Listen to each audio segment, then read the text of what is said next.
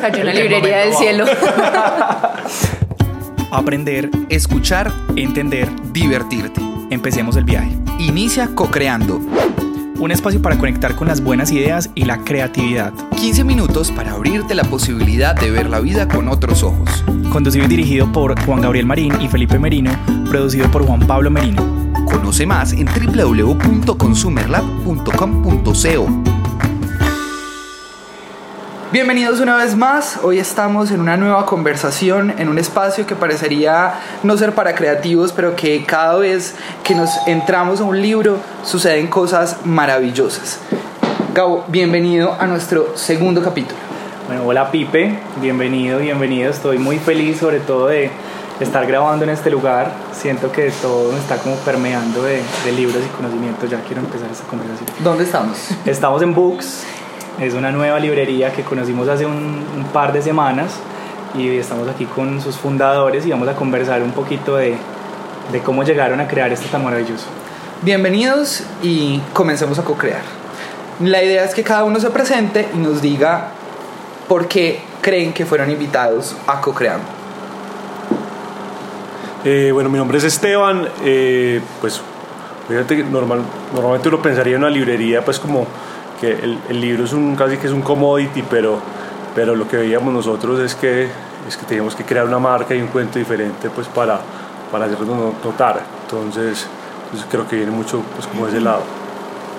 Eh, mi nombre es Alejandro Rubiano y yo creo que nos invitaron sobre todo porque en este momento estamos creyendo no solo en nuestras ideas, sino en las ideas de los demás y sé que ustedes están abriendo el espacio para poder conocernos y que como hay un buen libro que habla de la tarea de una buena idea debe ser crecer la tribu, digámoslo así.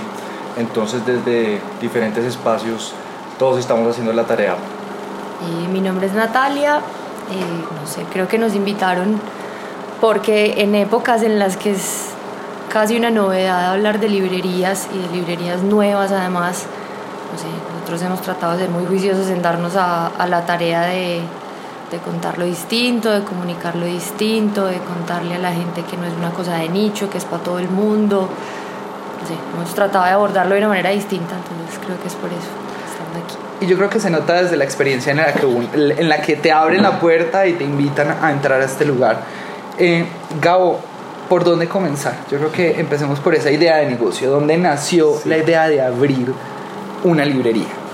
Bueno, no, primero, ¿cuál fue el principio de la cosa? ¿Cómo se conocieron ustedes tres? Es que yo creo que de ahí como es, es el asunto. Yo conocí a Esteban en un design thinking que él estaba haciendo alrededor de, él quería tener su experiencia de vender libros como fuera, ¿cierto? Y yo también tenía una idea por ahí, entonces yo fui a ver, yo dije, ¿qué quiere hacer este tipo?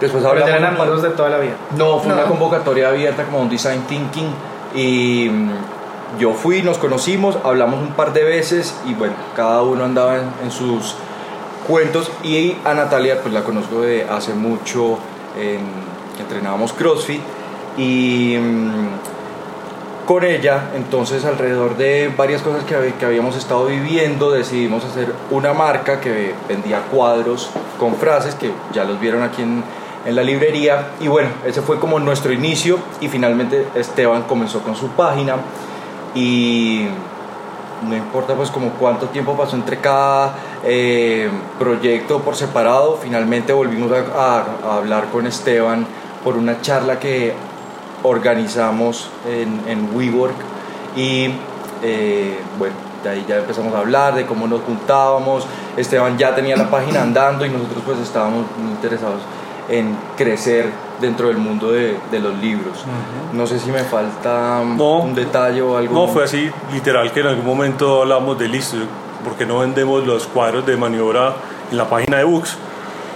Y estábamos algún día acá en Pergamino hablando con, con, con Nati, y le dije, bueno, más bien en vez de, en vez de que yo venda los cuadros de ustedes, ¿por qué no nos asociamos? Entonces, yo estoy buscando. Cayó una librería del cielo. Entonces, y Alejo, pues ya con Alejo había hablado hace tiempo del tema, entonces, y obviamente que no, nos ha unido, pues, y, y, nos unió muy, muy, pues digamos que hubo clic, porque los tres tenemos una pasión por los libros, pues que eso no hay ni que explicarlo, pues eso simplemente lo une a uno y le da lo motiva un montón pues para seguir.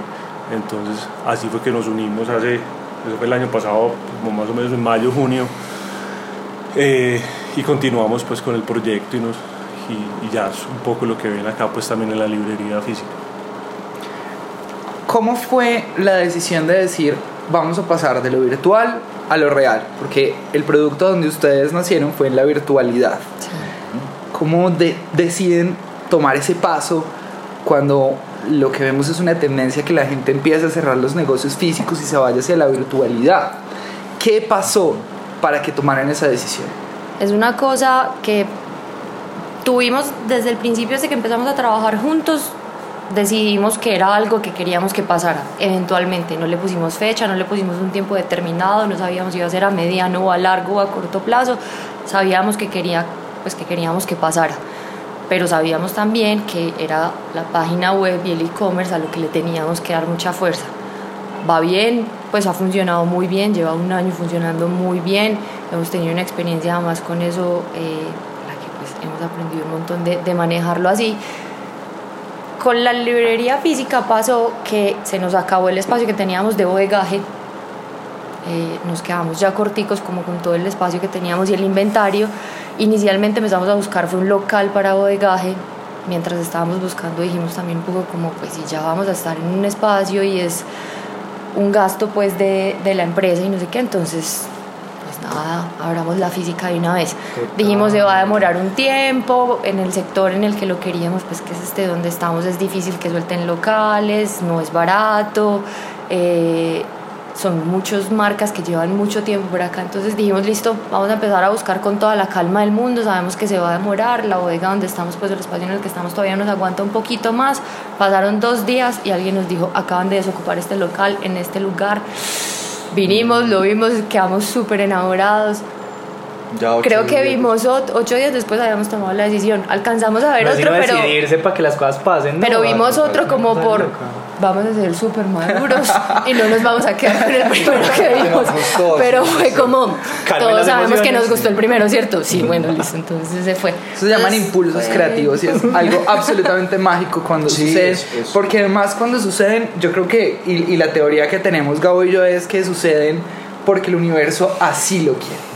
Entonces es, es, es maravilloso. Y yo también sobre este tema quiero decir como eh, el asunto de lo virtual que va ganando y lo que tú decías, que están cerrando negocios y eso, pero este es un negocio y también que cuenta con el respaldo, digamos, de su cliente, que por el tipo de producto que es y por el tipo de bodegaje, por todo, eh, en algún momento, nadie, nadie, bueno, sí, seguramente alguien tendrá el, el, el, eh, el modelo más Amazon lo tiene de solo ser virtual pero también va con el con el asunto de- del fi- del vínculo del comprador con el libro físico Una experiencia Exacto. más Entonces, puede- tangible, porque finalmente. puede que el- la expansión sea virtual sea lo que pero el negocio necesita un lugar físico y pues que todos finalmente lo queríamos también Hay algo muy interesante y es el concepto.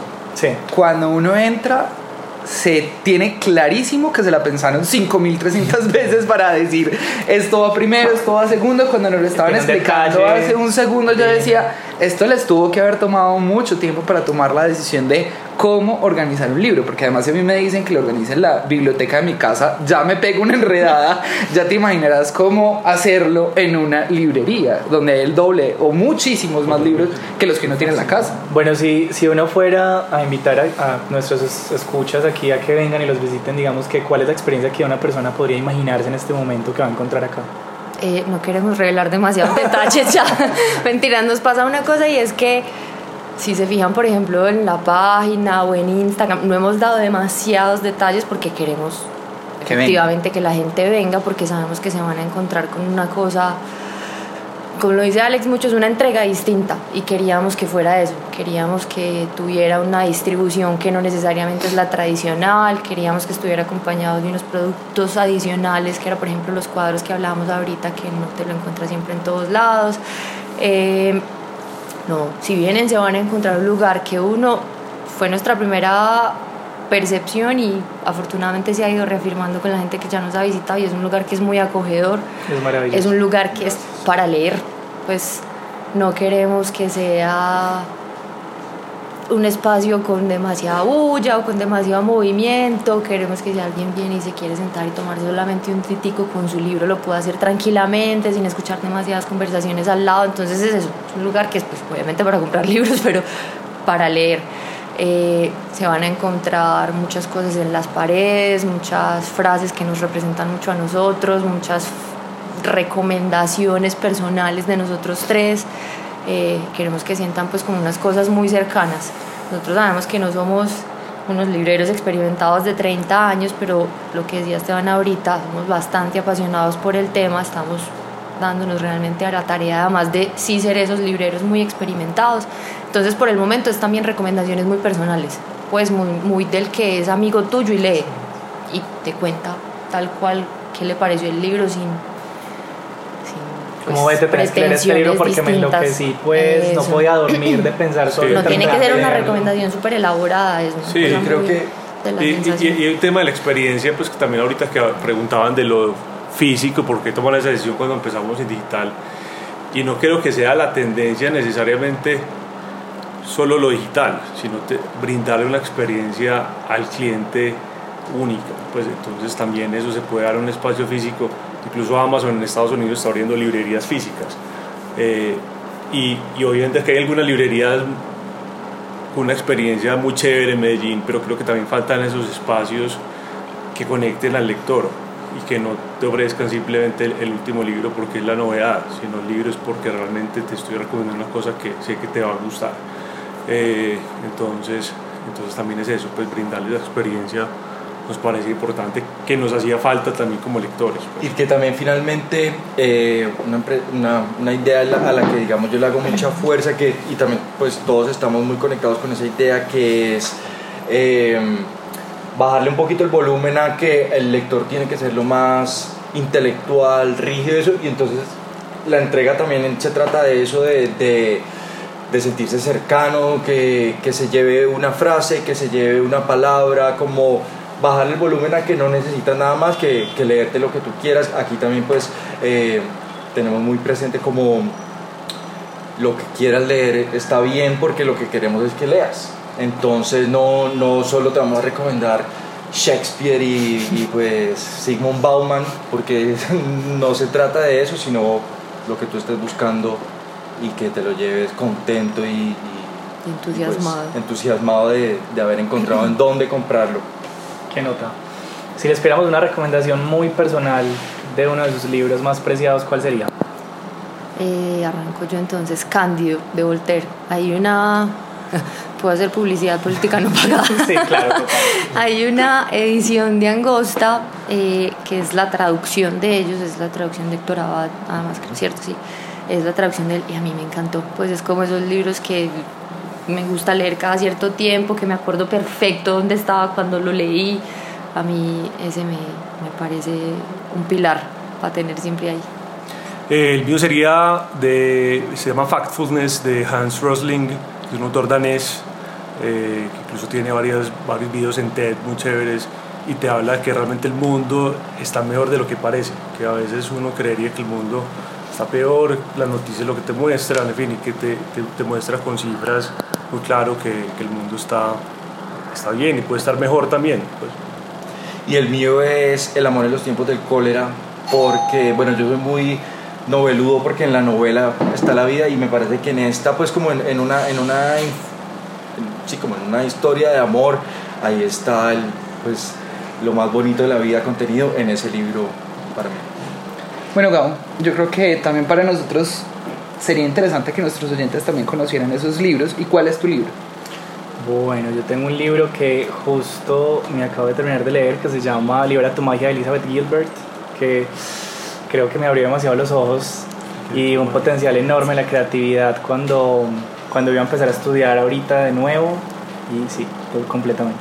Bueno, y el mío es Vista desde una serie de Fernando Molán uno de los pocos autores eh, LGBT de la ciudad de Medellín que cuenta o narra una historia de amor verdadero entre dos hombres. Yo creo que esta conversación daría para muchísimo más hacer tiempo. otros episodios. Seguramente habrá muchísimo más tiempo para seguir conversando con ustedes. Hablar de libros siempre es una delicia cuando amantes a los libros consiguen a otros amantes a los libros, siempre hay una muy buena conversación. Pero el tiempo es limitado y nuestro compromiso con nuestros oyentes son 15 minutos.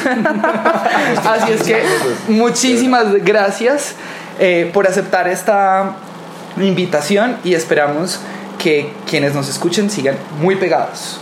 Así es, yo les agradezco en serio porque Nati pues nos abrió la puerta a la librería así como de una, con todo el amor y a ustedes chicos gracias por compartirnos todo y conocimiento. Hasta un próximo episodio. Gracias. Chais.